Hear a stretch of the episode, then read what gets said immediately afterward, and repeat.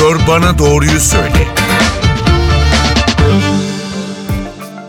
NTV Radyo'dan merhaba ben Aynur Altunkaş. Yeni bir Doktor Bana Doğruyu Söyle programında birlikteyiz. Bugün radyasyon onkolojisindeki gelişmeleri konuşacağız. Anadolu Sağlık Merkezi Radyasyon Onkolojisi Direktörü Profesör Doktor Hale Başak Çağlar konuğumuz. Hoş geldiniz yayınımıza. Hoş bulduk. Davetiniz için teşekkür ederim. E, hem tıptaki hem de teknolojideki gelişmeler bir araya gelince bazı hastalıkların seyri ve tedavileri değişti. Örneğin kanserler. Bir yıl önce olmadığı kadar çok duyuyoruz örneğin kanseri yenme hikayesini. Hayatta kalımların arttığını görüyoruz ya da duyuyoruz. Kanser neydi ne oldu? Ee, kanser kabaca şu demek e, aslında belirli bir organa ait hücrenin tanıdık aşina bildiğimiz ola bildiğimiz hücrenin tanıdık aşina olmayan hale gelmesi ve de kontrolsüz olarak çoğalması. E, zaman içerisinde nasıl bir insanın doğma, e, gelişme, büyüme ve sonra yaşlanıp ölme hikayesi var. Aslında bizi oluşturan hücreler de aynen bu şekildedir. Doğar, büyür, yaşlanır ve ölür. Bu sistemin bozulduğu her durum kontrolsüz bir hücre çoğalması demek olur. Bu da kanser anlamına geliyor. Bu her organdan e, kaynaklanabiliyor. Kaynaklandığı organdan sonra o organın içinde bir kitle oluşturup daha sonra da o organı besleyen lenf ve kan damarları aracılığıyla diğer organlara yayılabiliyor ve bu sayede hem köken aldığı organın hem de yayıldığı organların fonksiyon görmesine engel oluyor ve bu şekilde hayatı tehdit ediyor. Kabaca bu. Aslında bu hep vardı. Neden son yıllarda daha çok duyuyoruz? Önemli bir takım nedenleri var. Tek bir nedene dayandıramayız bunu. Bunun en önemli nedeni bir defa ilgi arttı. Nasıl yoldan geçen araba benim arabam olduğunda benim o arabayı yakalama fırsatım fazla. Şimdi insanların kansere olan ilgisi arttı. Dolayısıyla sanki daha çokmuş gibi varsayılıyor. Dolayısıyla nedenlerden bir tanesi bu. İkincisi gerçekten de insidans arttı. Bunun nedeni tabii yaşam tarzımız. Daha stresli ortamlarda yaşıyoruz. Daha sağlıksız abur cubur besleniyoruz. Ee, daha çok insan var. O insana yetecek besli, besini üretebilmek için daha çok yan yollara, B planlarına kaçıyoruz. Bunun etkisi var. Üçüncüsü müthiş bir teknoloji gelişti. Eskiden kanser olup ölen ama tanı konulmayan insanların önemli bir kısmı artık bu gelişmiş teknoloji sayesinde tanı e, konularak ölüyor. Dolayısıyla tanı konulma oranları arttı. Bütün bu nedenleri üst üste bindirdiğimizde e, kanserin şiddetin arttığını görüyoruz ve daha çok e, duymaya başlıyoruz. Ama iyi haber bu kadar kötü haberden sonra e, 20 sene önce bir kanserin sağ kalımlarıyla şimdi kanserin sağ kalımları arasında farklılıklar var. Tabii ki her evrede ve her kanser için geçerli değil ancak birçok kanserde eskisine göre daha çok yaşamak, e, fonksiyondan hasta kalite, hayat kalitesinden ödün vermeden yaşamak mümkün olabildi. Bunun nedeni tabii bu gelişimlerin e, gelişimlere bizim de ayak ayak uydurmamız, e, bizim de kendi teknolojilerimizi, kendi tedavilerimizi bu e, müthiş gelişime e, paralellendirmemiz aynı zamanda da hasta hayat kalitesinin önemli olduğunun ayırdına varmamız. Dolayısıyla şöyle kısaca bir 20 senelik hikaye anlattığımda e, öyleydi böyle oldu. Peki eskiden ameliyat, kemoterapi, radyoterapi gibi süreçleri bilirdik. Ama şimdi radyasyon onkolojisini çok sık duyar, duyar olduk. E, radyoterapinin kanserin tedavisindeki yeri değişti mi? Çok hem çok değişti. Ee, üzülerek söylüyorum ki ben e, bu e, meslekte 21 yıldır varım. Bu yaşlandığını hatırlatıyor insanın kendini ama e, bu sayede tabii son 21 yılda neler olabildiğini kendim birebir gözlemledim. E, gerçekten de müthiş değişiklikler oldu. E, radyasyon onkolojisi bir bilim dalı, e, ana bilim dalı. E, insanlar tıp fakültesinden mezun olduktan sonra radyasyon onkolojisi ihtisası yapıp radyasyon onkoloğu oluyorlar. Ve e, bu tedavi bizim yaptığımız tedavi de kabaca radyoterapi, işte halk arasında ışın tedavisi, şua tedavisi bunların hepsi aynı şey. Radyoterapi. Ne yapıyoruz biz? Bizler e, iyonizan radyasyonu kanser tedavisinde kullanıyoruz. Hücrelere gönderiyoruz bu radyasyonu ve hücrelerin DNA'sına etki ediyoruz. Bu kontrolsüz çoğalmayı bir şekilde engellemeye çalışıyoruz. Nasıl yapıyoruz? Ya DNA'da tek sarmal kırıklarla çoğalmayı engelliyoruz ya da çift sarmal kırıklarla o hücreyi öldürüyoruz. Bu hücreye göre değişiyor. Verdiğimiz radyasyonu vesaireye bunlara çok detaylı girmeye gerek yok. Dolayısıyla bizler radyasyonu kullanıyoruz. Genellikle bunu bir takım cihazlar aracılığıyla kullanıyoruz. Ee, içeriden kullanıyoruz, dışarıdan kullanıyoruz. Bir sürü farklılıklar var. Ama son 21 yıl içerisindeki en önemli gelişme radyoterapide e, ben ilk asistanlığa başladığımda halk arasında da diğer hekimler arasında da hatta kendi meslek e, grubumuz arasında da radyoterapi genellikle kanser hastasının tedavisi sırasında işte şikayetlerini azaltmak, biraz daha rahat ölmesini sağlamak, e, efendime söyleyeyim şikayetlere, tedavi, hastalığa bağlı semptomları durdurabilmek, nadiren de olsa böyle tek tük e, küratif yani tamamen tedavi amaçlı kullanılırken Şimdi neredeyse tüm kanser hastalarının tanı aldıktan e, bir sonuca ulaşana kadar ölüm ya da kür bu sonuca ulaşana kadar o seyahat yolculuk içerisinde en az %70'inde en az bir kere hatta belki daha fazla kereler uygulanan küratif amaçlı olabilen yani tamamen tedavi edici olabilen bir tedavi şekli haline geldi. Farklı uygulamalar sayesinde erken evre hastalara entegre edilebilir hale geldi. Tedavinin ana orkestra şefi haline gelebildi. Dolayısıyla çok majör değişiklikler var. Bunu yaparken de tedavi ettiğimiz hastalarda ciddi yan etkiler olmaksızın e, hastanın hayat kalitesinden ödün vermeksizin uygular hale geldi. Ben çok duyardım eskiden radyoterapi aldı yandı. Radyoterapi ile işte şu hale geldi. Radyoterapi ile tedavi oldu ama şimdi artık ağzını açamıyor. Akciğerinin yarısı gitti falan gibi.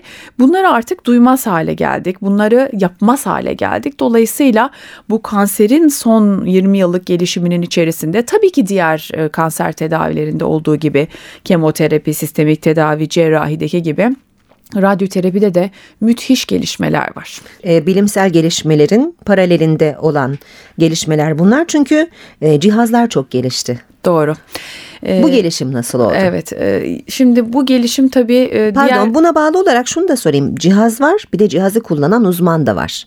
Yani cihazlar ne kadar önemli uzman ne kadar önemli? Evet. Bunun hepsine tek bir e, defada cevap verebiliriz aslında. E, radyasyon onkolojisinin en önemli avantajı bana göre beni benim için e, mesleği daha da eğlenceli hale getiren şeyin teknoloji bağımlı olması. E, biz artık 2000'li yıllarda 21 yüzyılda e, teknolojiyi hayatımızın her anında. Elimizde telefonlar e, bir yere giderken bakıyoruz e, bütün e, bilimsel e, bilgileri oradan alıyoruz hava durumuna bakıyoruz uçakları havada takip edebiliyoruz. E bu kadar müthiş gelişmenin tıbba entegre edilmemesi mümkün değil. Tabii ki ediliyor. Radyasyon onkolojisine belki diğer bilim dallarından daha çok entegre ediliyor. E, çünkü radyolojik e, yani görüntülemedeki gelişmeler çok önemli. Yani biz artık bir insanı o insanı açmadan iç organlarını, iç organlarının fonksiyonlarını, iç organlarının içindeki küçücük hücresel e, grupları bile görüntüleyebilir hale geldik. E bu harika görüntülemenin radyoterapiye yani ışın tedavisine entegre edilmemesi imkansız ve her aşamada entegre ediliyor. Yani biz tümörü ışınlıyoruz. Tümörü ışınlarken tümörün nerede olduğunu görmemizin çok büyük avantajı var. Çünkü nerede olduğunu bilirsek daha etkili tedavi veririz. İşte bu görüntülemenin tedavinin ilk planlama aşamasına entegrasyonu. Sonra tedavi uygulamada müthiş gelişmeler var. Yani bu cihazlar şunu sağlıyor bize. Bir bölgeye tedavi verirken o bölgedeki dozu istediğim gibi homojen e, sadece o bölgeye verebilme, o tümörün hemen yanındaki normal organların minimumdaki dozu alabilmesine olanak sağlıyor. Çünkü radyasyon hala aynı radyasyon. Dolayısıyla ben gideyim tümörlü dokuyu öldüreyim ama yanındaki normal hücrenin DNA'sına dokunmayayım demiyor. Bunu diyen kişiler bizleriz ya da teknolojimiz ya da teknolojiyi kullanan insanlar. Dolayısıyla teknolojinin bu şekilde e, yönlendirilmesi de çok avantajlı. Sonra bu yaptığımız harika tedavi planlarının tedaviye hastaya uygularken e, yine teknoloji yardımıyla kusursuz uygulanmasına olanak veriyor. Bu görüntülemelerin tedavi cihazlarına entegre edilmesi, tedavi sırasında tümörün çok daha iyi gözlemlenmesine olanak sağlıyor. Tedavi verdiğimiz cihazlar e, tedavi uygulama sırasında hastalar nefes alıyorlar. Hastalar normal fonksiyonlarını, hayati fonksiyonlarını devam ettiriyorlar. E bu tümör bu fonksiyonlarla, bu hareketlerle yer değiştiriyor. Bu yer değiştirmeyi göz önüne alarak tedavi verebiliyoruz. Dolayısıyla bu cihazların bizim hayatımıza çok büyük avantajı oldu. Ama bu cihazlar tek başına yeterli değil. Ne demek bu? Harika bir arabam var son model ama ben araba kullanmayı bilmiyorum. O zaman ben o arabayı yine duvara toslarım.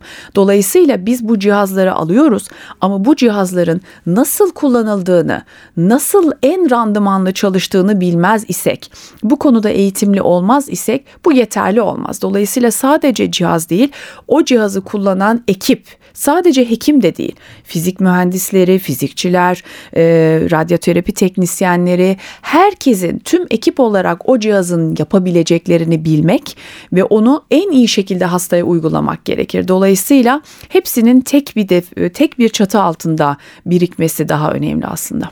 Peki şimdi tedaviyi konuşuyoruz ama örneğin erken teşhiste de bu e, gelişen cihazların e, nasıl bir etkisi oldu? Çok oldu. Yani radyoterapide belki olmadı ama tıp anlamında çok oldu. E, çünkü e, artık bence kanser e, e, modern kanser tedavisinin önemli bir kısmı e, hastalığı erken dönemde tanıyabilmek. Tabii ki olmasını engellemek ama erken dönemde tanıyabilmek de önemli. Yapılan çalışmalar göstermiş ki bir kanseri geç dönemde tanıdığın anda o kanseri tedavi etmek için harcadığın efor ve para erken dönemde harcadığından çok daha fazla ve başarı oranları daha düşük.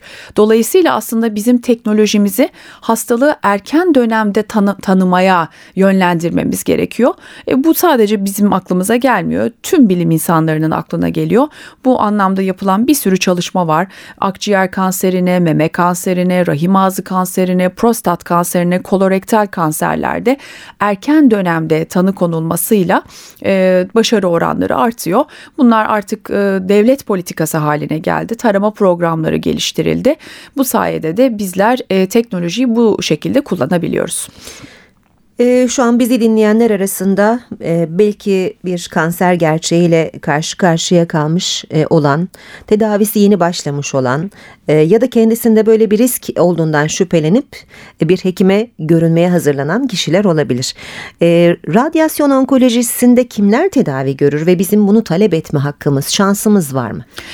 Ee, radyasyon onkolojisi genellikle birincil basamak e, bir e, ana bilim dalı değildir. Yani hasta ben kanserden şüpheleniyorum e, gideyim bir radyasyon onkoloğu göreyim demez. Ya da ben kanser tanısı aldım gideyim bir radyasyon onkoloğu göreyim demez. Genellikle radyasyon onkologları kanser ile uğraşan diğer branş hekimlerinin yönlendirmesi sonucu gidilen yerlerdir. Çok nadir tek tük belki bütün profesyonel pratiğimizin %10'unda bu ilk dediğim senaryo olur. Genellikle genellikle ikinci dediğim senaryo ortaya çıkar.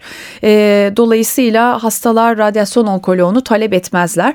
Ancak hastaların e, bir radyasyon onkoloğuyla ya da kanser tedavi eden hekimle karşı karşıya kaldığı zaman özellikle talep etmeleri gereken şey tedavinin e, hastalığın 360 derece tartışılması. Yani tek bir açıdan, tek bir perspektiften değil, her türlü açıdan tartışılması ve mümkünse tedavi kararı alınmadan multidisipliner tümör kurullarında konuşulması. Kanser 21. Yıl, yüzyıl kanser tedavisinin en önemli kısmı tedavi tek bir ana bilim dalının, tek bir e, meslek grubunun, alt meslek grubunun tek elinde olmamalı. Çünkü ne dedik? Başarılı kanser tedavisinin en önemlisi mümkün olan en az yoğun tedavi ile en etkili ve en az yan etkili tedavi yapılabilmesi. Bunu tek bir branşın yapabilmesi mümkün değil. Her bir branş küçük küçük tedavilerle en etkin hale getirecek. Dolayısıyla hastanın tedavi kararı almadan önce multidisipliner tümör kurullarında değerlendirilip ondan sonra yol alınması gerekir. Bence öncelikle hastanın bunu talep etmesi gerekir. Bilinçli kanser hastası doktorundan bunu talep etmeli. Karar alınmadan her açıdan değerlendirilmeli. Bu sayede e, mesela erken evre akciğer kanserinin standart tedavisi şu anda cerrahi. Ama radyo cerrahide birazdan konuşuruz herhalde etkin bir tedavi. Ama hasta bunun başarısını, bunun şu andaki bilgisini, düzeyini öğrenmek durumunda. Bunu ameliyat olduktan sonra öğrenmesinin hiçbir manası yok. Bunu önce öğrenmesi gerekir. Multidisipliner tümör kurullarının avantajı budur. Hastanelerin artık bu hizmeti sağlayabilmesi ve bu hizmeti pazarlaması gerekiyor bana soracak olursanız. Çünkü başarılı kanser tedavisinin önemli bir kısmı budur. E, robotik radyo cerrahi dedik az önce. Evet. E, tabii şimdi şu da merak ediliyor olabilir. Artık ameliyata gerek yok mu? E, kesik olmadan da ben bu kanserden kurtulabilir miyim? Bunun yerini aldı mı? Alma yolunda mı? Bence alma yolunda. E, tabii her hastalık grubu için ayrı değerlendirmemiz gerekiyor bunu. Radyo cerrahi radyasyon tedavisinin aslında bir alt grubu, bir teknik adı. Ee, bir sürü farklı teknikler uyguluyoruz. Radyo cerrahi de buna verdiğimiz isim. Ee, bunu yapan bazı cihazlar var. Bazen e, hastalar e, tekniği değil cihazın adını biliyor. Ben genellikle buna e, şöyle örnek veriyorum. Aslında işlemin adı buzdolabı ama hastalar marka adlarıyla biliyor. Bazen bazı markalar biliyorsunuz işin önüne geçebiliyor. Evet. Bizim branşımızda da bu şekilde.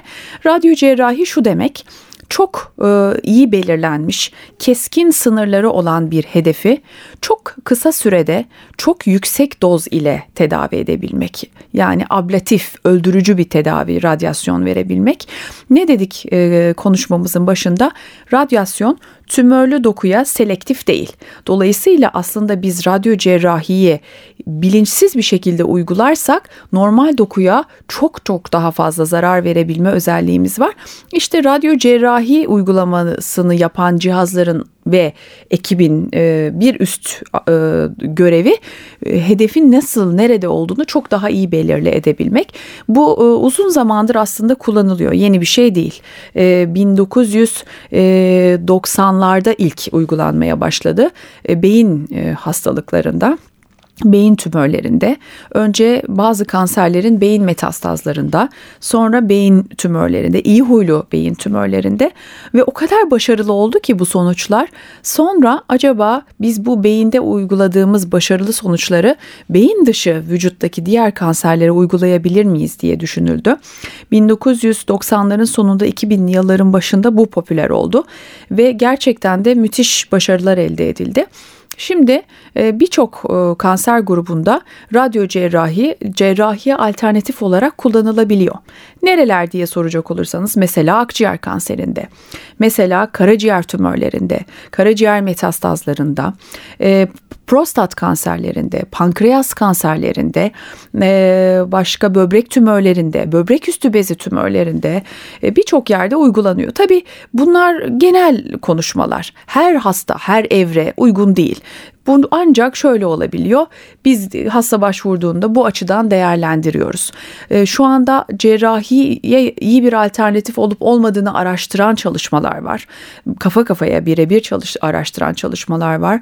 Bazılarında cerrahi yapılabilirliği e, kolaylaştırmak için yapılan çalışmalar var. Mesela pankreas kanserinde olduğu gibi. Dolayısıyla her hastalık grubunda, her evrede farklı. Ama 20 sene sonra ya bu hastalığın tedavisinde standart tedavi cerrahi değil, radyo cerrahidir diyebiliriz. Evet bu potansiyel var. Ee, bir hatırlatma yapalım dinleyenlerimize. Bugün radyasyon onkolojisindeki gelişmeleri konuşuyoruz. Anadolu Sağlık Merkezi Radyasyon Onkolojisi Direktörü Profesör Doktor Hale Başak Çağlar'la birlikteyiz. Yan etkilerinin çok çok azaldığını hatta bazen de hiç olmadığını konuştuk. Biraz süreyi de konuşalım isterseniz. Eskiden daha uzundu e, tedavi süresi şimdi kısaldı. Evet kısaldı. Ben yine radyasyon onkolojisi branşı olarak baktığım zaman bizim için bu çok önemli bir şey.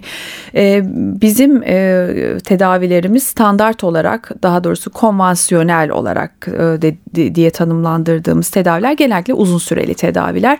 İşte e, tabii ki verdiğimiz organa ve verdiğimiz doza göre amacımıza göre değişmekle beraber genellikle fasılalı e, işte bir gün geliyor ertesi gün geliyor hafta içi her gün e, aşağı yukarı 5-6 haftalık uzun süreli tedaviler. E, hasta kanser tedavisi sırasında e, neredeyse bir buçuk iki ay boyunca hafta e, belli günün belli bir saati 15-20 dakika hastaneye geliyor. Bu ne demek? Evinden çıkması, hazırlanması, İstanbul gibi büyük şehirlerde belli bir yol mesafe kat etmesi, orada beklemesi, ışına girmesi, çıkması tekrar nereden baksan günün yarısı bu tedaviyle e, bitiyor. Bir de hasta yakınıyla beraber geldiğini Aynen, düşünün. Her, müthiş, müthiş bir iş gücü kaybına neden oluyor. Dolayısıyla bunun tek amacı aslında şuydu.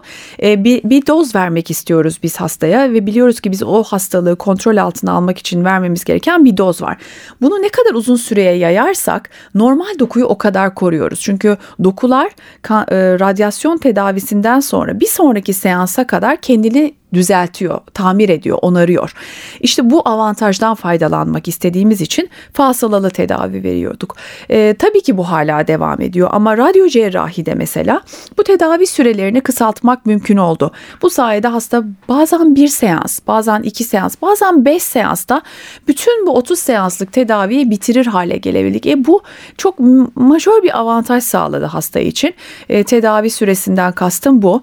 E, ya da e, seans başı sürelerde azaldı. Eskiden bir seans bir buçuk saat sürerken bu cihazlar yardımıyla aynı tedaviyi 5 dakika içerisinde bitirmemiz mümkün oluyor. Yine aynı şekilde hayat kalitesinden ödün vermeden tedavi vermiş olabiliyoruz. Aynı şekilde yine yan etkileri de azaltıyoruz. Hastalar uzun süre yaşıyorlar. Ee, sağ kalım avantajı sağlıyoruz. Ama bu sağ kalımın önemli bir kısmını bu verdiğimiz tedavilere bağlı yan etkileri düzeltmek için hastaneye çağırmadan geçiriyoruz görüyoruz. Hasta yaşıyor, uzun yaşıyor ama yazlığında yaşıyor, teknesinde yaşıyor, evinde yaşıyor, sevdikleriyle yaşıyor. Yan etkilerden e, bertaraf olarak yaşıyor. Bize lanet etmeden yaşıyor. Dolayısıyla Kaliteli kanser yaşıyor. tedavisinin en önemli kısmı bence bu hale gelmiş oldu. Ee, eskiden hasta yakınları radyasyona maruz kalırlardı. Şimdi de böyle bir risk var mı? Hayır. Ee, bir defa e, eskisine göre en büyük değişiklik biz artık cihazlarımızda radyoaktif kaynaklar kullanmıyoruz. Radyoaktif kaynakların çok büyük dezavantajları var. En önemli dezavantajı taşınması. Kazalara mahal veriyor. Ee, kazalar, radyasyon kazaları. Tabii ki bizim e, Türk Atom Enerji Cemiyeti radyasyon kazaları olmamasın diye çok iyi denetliyor. E, müthiş regülasyonlar var ama yine de bir kaynak var. Kaynak olduğu sürece regülasyon olsa da hata olabilir ve bu ölümcül kazalara neden olabilir. Dünyada, tarihte çok okuduk bunları. Türkiye'de de oldu, her yerde oldu. Artık biz radyoaktif kaynaklar kullanmıyoruz. Yüksek elektrik enerjisinden radyasyon üreten cihazlar var. Biz bunlara lineer akseleratör diyoruz. Bunlar müthiş elektrik mühendisliği, elektrik, elektronik mühendisliği, makine mühendisliği sayesinde üretilmiş cihazlar. Dolayısıyla böyle şeyler yok. Artı e, hastaları radyasyonun biz radyoterapi sırasında radyasyonun ikinci etkilerinden faydalanıyoruz. Hastaları radyoaktif hale getirmiyoruz. Bir radyobiyolojik, radyokimyasal ve radyofizik etkilerinden yararlanıyoruz. Dolayısıyla artık ne hastalar ne hasta yakınları e, radyoaktif maddeye, radyoaktiviteye maruz kalmıyorlar. E, hayatlarında e, izolasyonu gerektirecek durumlar olmuyor. Tabii bunun dışında çok hala küçük bir kısım içten tedaviyi radyoaktif kaynaklar kullanarak yapıyoruz ama o uygulamalar sırasında da hasta hastanede izole ediliyor. Radyoaktif kaynaklara maruz kaldığı sürece evine o kaynaklarla yollanmıyor.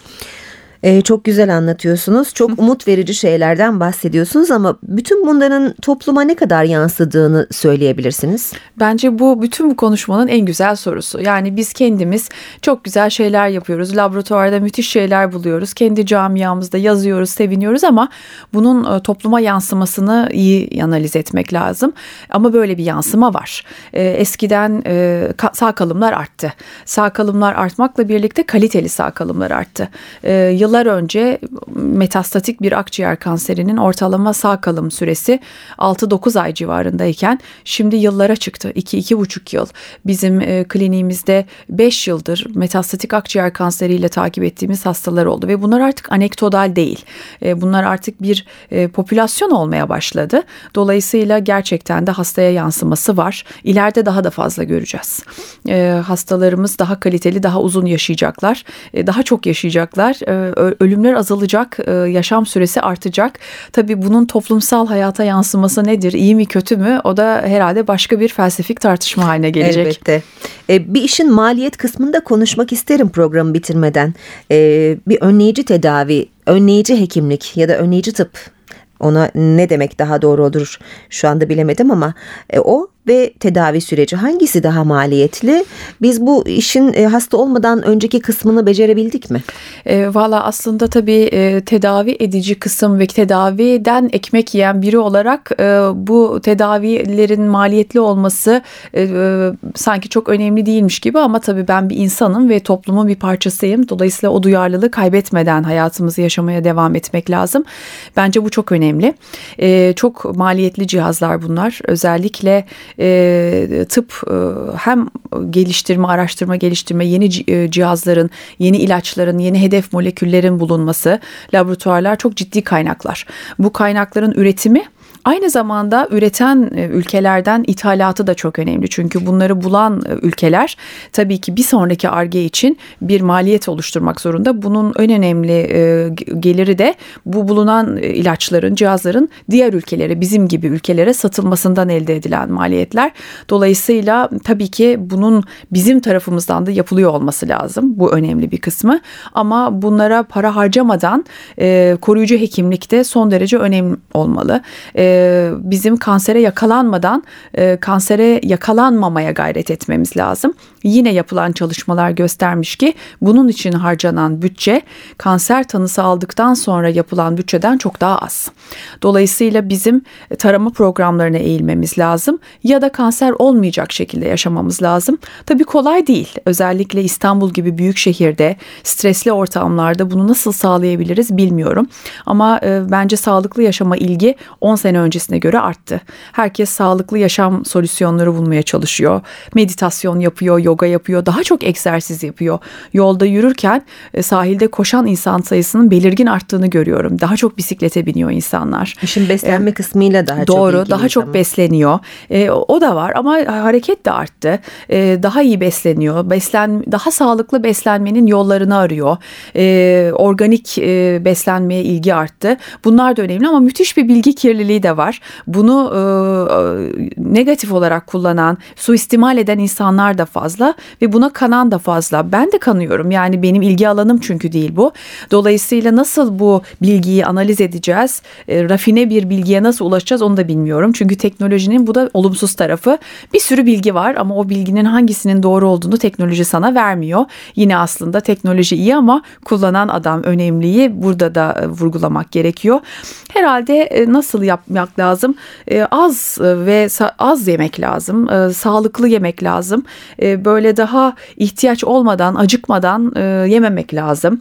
Daha sağlıklı gıdaları hızlı tüketimi azaltarak kolay da değil. Ben de çok sürekli dinamik bir şeyde yaşıyorum. Klinikte yaşıyorum. Benim de oluyor yani hastalara bakmam lazım. Dolayısıyla işte daha pozitif düşünmek lazım. Sevdiklerimize daha çok zaman geçirmek lazım. Daha çok hareket etmek lazım. Daha az asansörü, yürüyen merdiveni kullanmak lazım. Bu şekilde yaşamak lazım ama bu mudur çözüm? Onu biz de bilmiyoruz. Zaman ile göreceğiz bütün bunları. Bu benim e, naçizane kendime ve kendi çevreme ürettiğim e, sonuçlar. Peki bahsettiğiniz bu teknolojideki gelişmelerle e, sadece basit bir risk e, şüphesinin kansere yol açıp açmayacağını önceden öğrenmemiz de mümkün olacak mı? Bence olacak. Bu da çok acayip bir şey. Kesinlikle olacak. E, bu da ne kadar e, sağlıklı onu da bilmiyorum. E, geleceği bilmek. Ama şimdi artık böyle e, ağız içi sürüntülerinden e, genetik e, harita çıkartılıyor. E, senin e, daha önceki şeylerinden e, akrabalarının işte senin e, atalarının hastalıklarından ve artık genetik haritandan ileriye bir projeksiyon yapılıyor. E, senin hangi hastalıklara daha e, yatkın olduğun görülüyor. Bunu pozitif kullanmak tabii çok iyi. Yani ben bu hastalıklara yatkınım. Dolayısıyla bu hastalıkları potansiyelize edecek çevresel e, faktörlerden uzak durmalıyım. Mesela ben akciğer kanserine yatkınım. O zaman bari sigara içmeyeyim hı hı. falan gibi e, bir takım bilgiler almak mümkün olacak. Ama ailede akciğer kanseri var. Ben bir gideyim şöyle bir baktırayım da kendime bir risk var mı? İleride olabilir miyim? Bu sorunun cevabını alabilecek miyiz? Değil. Yani e, zaten bizim toplumumuzda bence dünyada da toplumlarda karşı karıştırılan şey bu. Genetik ile kalıtsal arasında fark var. Yani bizim genetik haritamızın ilerideki yaşayacağımız hastalıklara altyapısını anlayabilmekle ailemizin eşey hücreleri aracılığıyla aktarılan kanserler farklı şeyler. Genetikle kalıtsal farklı. Kalıtsal kanserler gen, görülen toplumda görülen kanserlerin çok az bir kısmı, yüzde onluk bir kısmı. Yüzde doksanı hala sporadik dediğimiz yani ailemizden almadığımız ama bizim genetik haritamız farklı. Dolayısıyla tabii ki o önemli. Yani şey mesela meme kanserine ailesel genleri taşıma olasılığımız ama bunun dışında bizim kendi genetik haritamızın ileride olabileceği hastalıkları görebileceğiz. Bunlar çok enteresan şeyler. Bunları yapabileceğiz. Bunu iyi analiz edip iyilik için kullanmak lazım. Tabii mutlaka bunun da suistimali ortaya çıkacaktır diye tahmin ediyorum. Teknoloji bu hızla gelişmeye devam ettikçe belki yaşarken bu anlattıklarınızı göreceğiz. Görebiliriz evet. Çünkü artık işler kısaldı. 20 sene son 20 senenin gelişimini belki önümüzdeki 2 senede yaşayacağız. Teknolojiyle birlikte periyotlar da kısaldı. Hı hı. Gerçekten dediğiniz doğru olabilir. Çok teşekkür ediyoruz yayınımıza katıldığınız ben için. Ben teşekkür ederim. Çok sağ olun davetiniz için. Doktor bana doğruyu söyledi. Bugün Anadolu Sağlık Merkezi Radyasyon Onkolojisi Direktörü Profesör Doktor Hale Başak Çağlar'la birlikteydik. Ben Aynur Altunkaş. Yeni bir programda buluşmak üzere. Hoşçakalın. Doktor bana doğruyu söyle.